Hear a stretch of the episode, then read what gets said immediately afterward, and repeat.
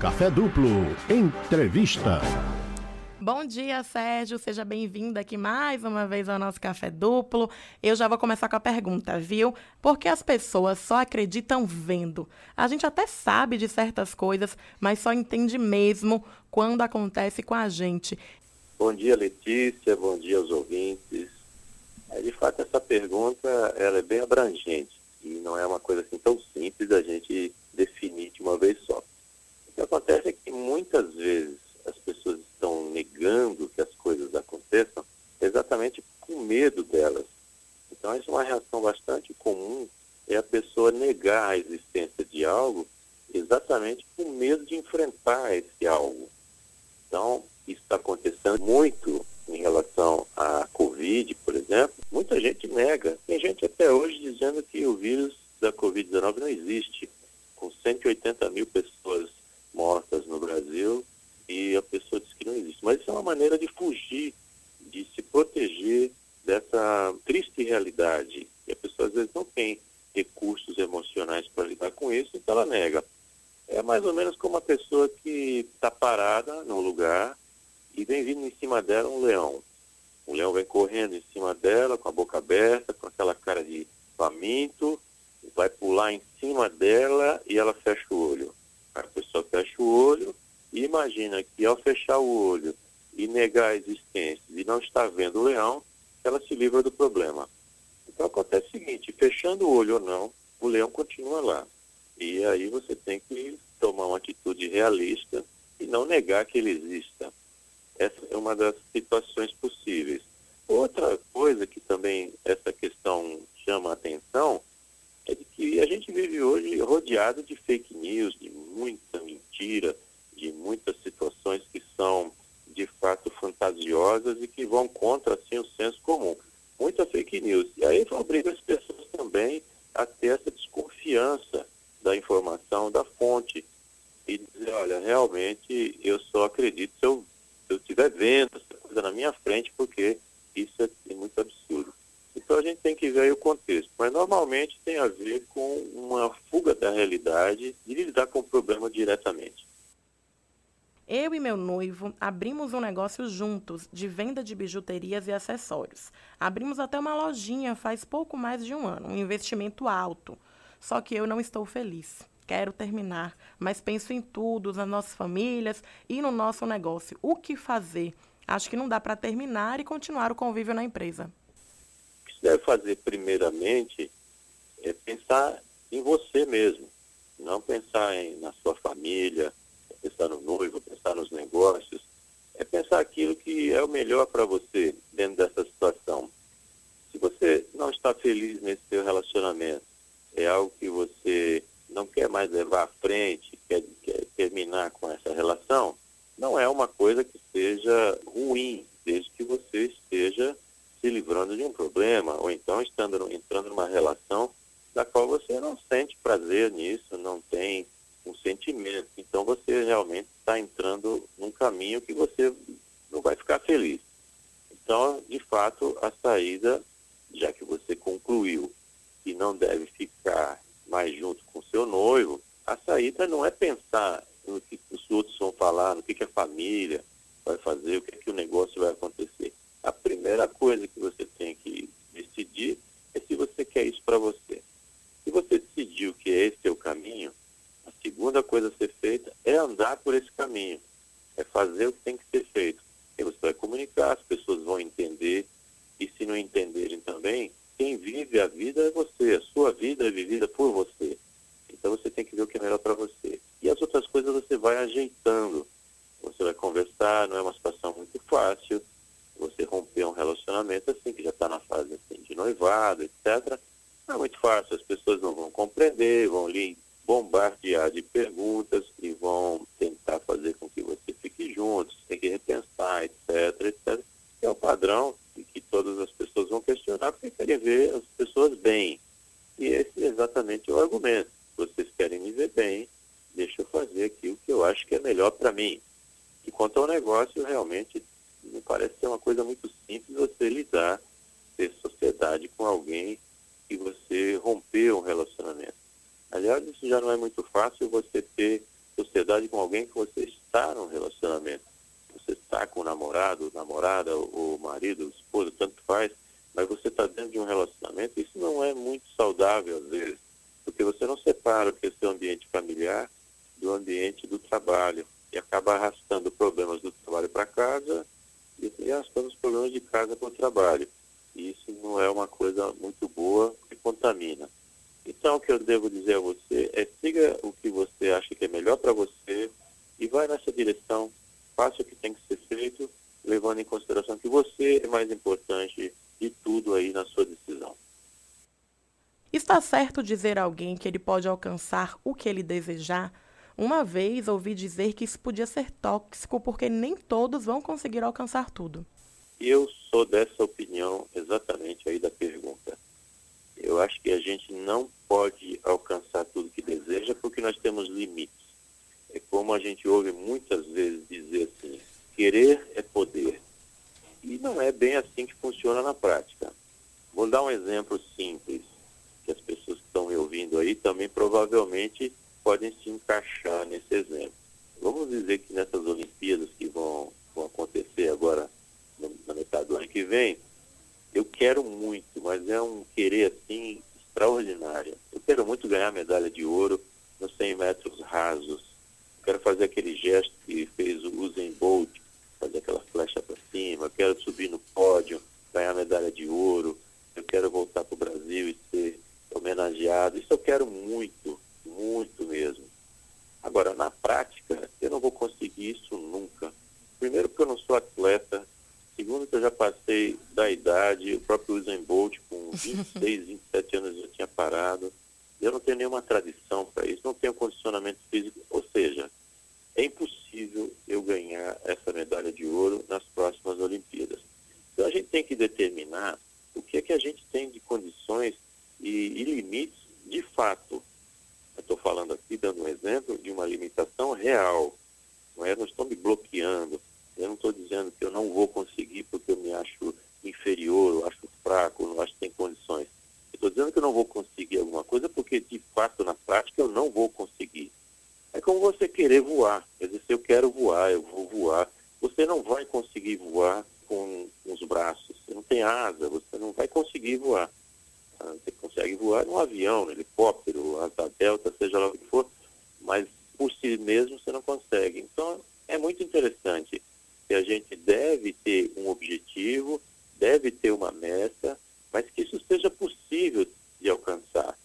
Então, por exemplo, ah, eu quero fazer uma faculdade de engenharia, por exemplo, medicina, psicologia. Eu quero fazer isso. Aí você coloca esse objetivo e você faz. Isso é possível de você fazer. Você pode fazer uma faculdade em qualquer idade, desde que você se comprometa com isso, que você tenha condições, que você estude, que você procure e vai atrás, você consegue. Então, essa é a diferença. Você pode realmente alcançar o que deseja, desde que isso esteja dentro de uma possibilidade real. Aí você deve colocar isso. E claro, você deve sonhar alto. Por que não? Eu quero morar num apartamento, num duplex, talvez, alguma coisa que seja muito de conforto. Claro, você pode, isso é possível. Eu estou lhe dizendo só que você deve prestar atenção nas limitações reais. E também prestar atenção a outra coisa, é não ter limitações imaginárias. Aí eu acho que eu não vou conseguir, eu não tenho condições. Isso você tem que se livrar. Então é só colocar um objetivo bacana, metas possíveis e em frente fazer. Voltei a sair com a minha ex cinco anos depois que terminamos. Na época, ela havia me traído, então acabou. Hoje estamos mais maduros, somos outras pessoas e nos amamos muito, mas eu tô com medo e vergonha de contar para a família e para os amigos porque sei que eles vão me julgar. Pois é, essa é uma situação bastante comum também, essa preocupação com o julgamento dos outros. Agora eu lhe pergunto, de quem é a vida? É sua ou dos outros? É você que está com retornou com sua ex? Foi você que superou o que aconteceu? Foram vocês que chegaram à conclusão que podem retornar ao relacionamento ou foram os outros? É você que está vivendo sua vida ou são os outros? O que é que você tem que atender essa expectativa dos outros e fazer com que os outros fiquem bem. Quer dizer que se então você contar para eles que voltou, para os amigos e família, e se eles então recriminarem isso e dizerem que você é uma pessoa que não devia ter feito isso, que você está é, sendo infantil e que não devia perdoar uma coisa assim, etc., você então vai deixar, né? vai deixar sua, de ter um relacionamento com sua ex, então precisa avaliar. Você precisa ver essa história, a mesma coisa que eu disse na, na questão anterior. Você é o centro da sua história, você é o protagonista da sua história. Então você tem que fazer aquilo que seja bom para você. E no caso, quando você está com relacionamento, para você e para a sua atual, que já deixou de ser ex, né? Então, se você conseguiu superar o que aconteceu, se você avaliou, analisou o fato, viu as coisas de uma forma clara, tem certeza que restabeleceu a confiança, de que você pode novamente é, andar por um relacionamento e que ele seja bacana e prazeroso para você, então toque em frente e só comunica às pessoas que isso está acontecendo. Ó, gente, eu evoluí, eu conversei, e, aliás, não precisa nem dar tanta explicação, não. Você volta e fim de papo, a vida é sua, você que tem o controle, e se não tem o controle, deve ter. Então, a gente tem que ser protagonista da nossa Toque em frente e deixa que os outros digam o que quiserem aí. Se tá bom para você, tá bom para sua mulher, os outros vão se encaixar nessa sua história. Eu estou gostando de alguém que não devia. Como eu faço para esquecer de vez? Ele é casado com alguém próximo a mim, vive na minha casa e eu acho que nem imagina. Eu já tentei de tudo, mas não consigo deixar de pensar nele. Situação complicada a que se encontra a nossa ouvinte, porque a pessoa que é objeto aí do desejo, objeto desse amor, está morando junto.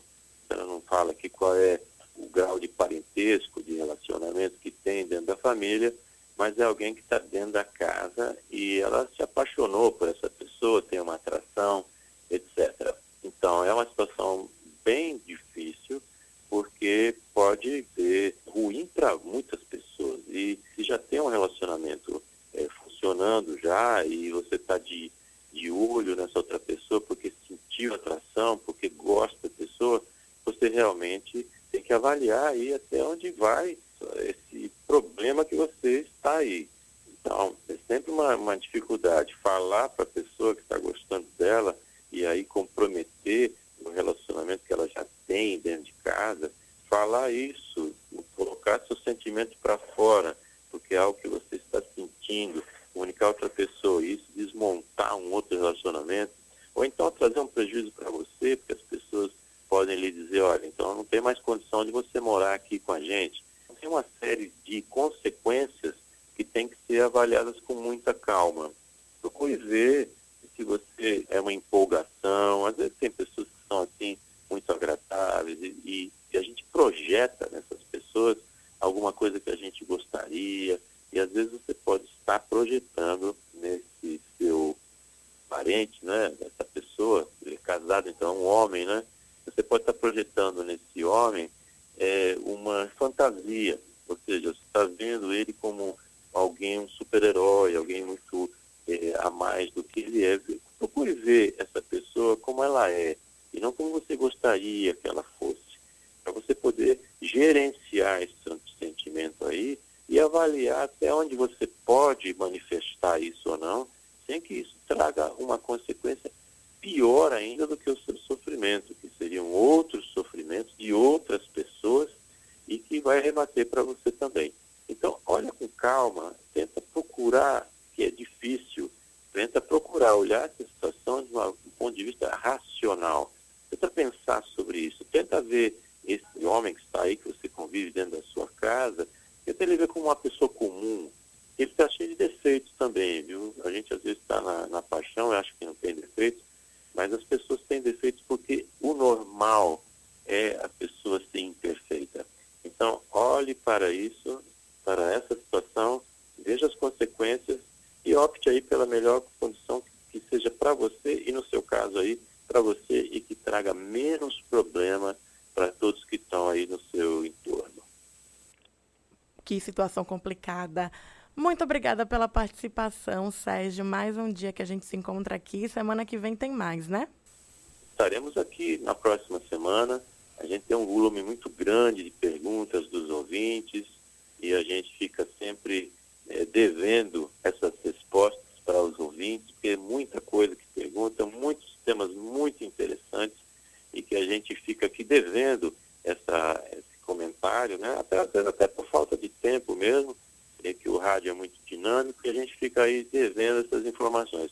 Mas fiquem tranquilos aí as pessoas que fizeram as perguntas, a gente vai voltar com essas perguntas que foram feitas no, no próxima oportunidade.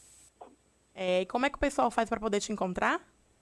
Encontra no meu site www.sergiomanzione.com.br Manzione é M-A-N-Z-I-O-N-E também nas redes sociais, eu estou no Instagram como arroba psicomanzione, no Facebook também. Se não conseguir me encontrar, coloca meu nome, Sérgio Manzione, no Google para me achar. Eu convido sempre a fazer uma visita ao meu site, porque lá você tem uma porta de entrada para os artigos que eu escrevi, meus contatos, como entrar em contato comigo diretamente e também o podcast que eu sempre estou recomendando. Meu podcast ele tem mais de 90 e tantos temas diferentes, é gratuito, só você acessar Psicologia Cotidiana ou então procurar podcast de Sérgio Manzioni, acompanhar e ver que vários temas são interessantes e pode lhe ajudar de alguma forma. E a intenção dessa, da, da gente é ajudar as pessoas. Muito obrigado mais uma vez pela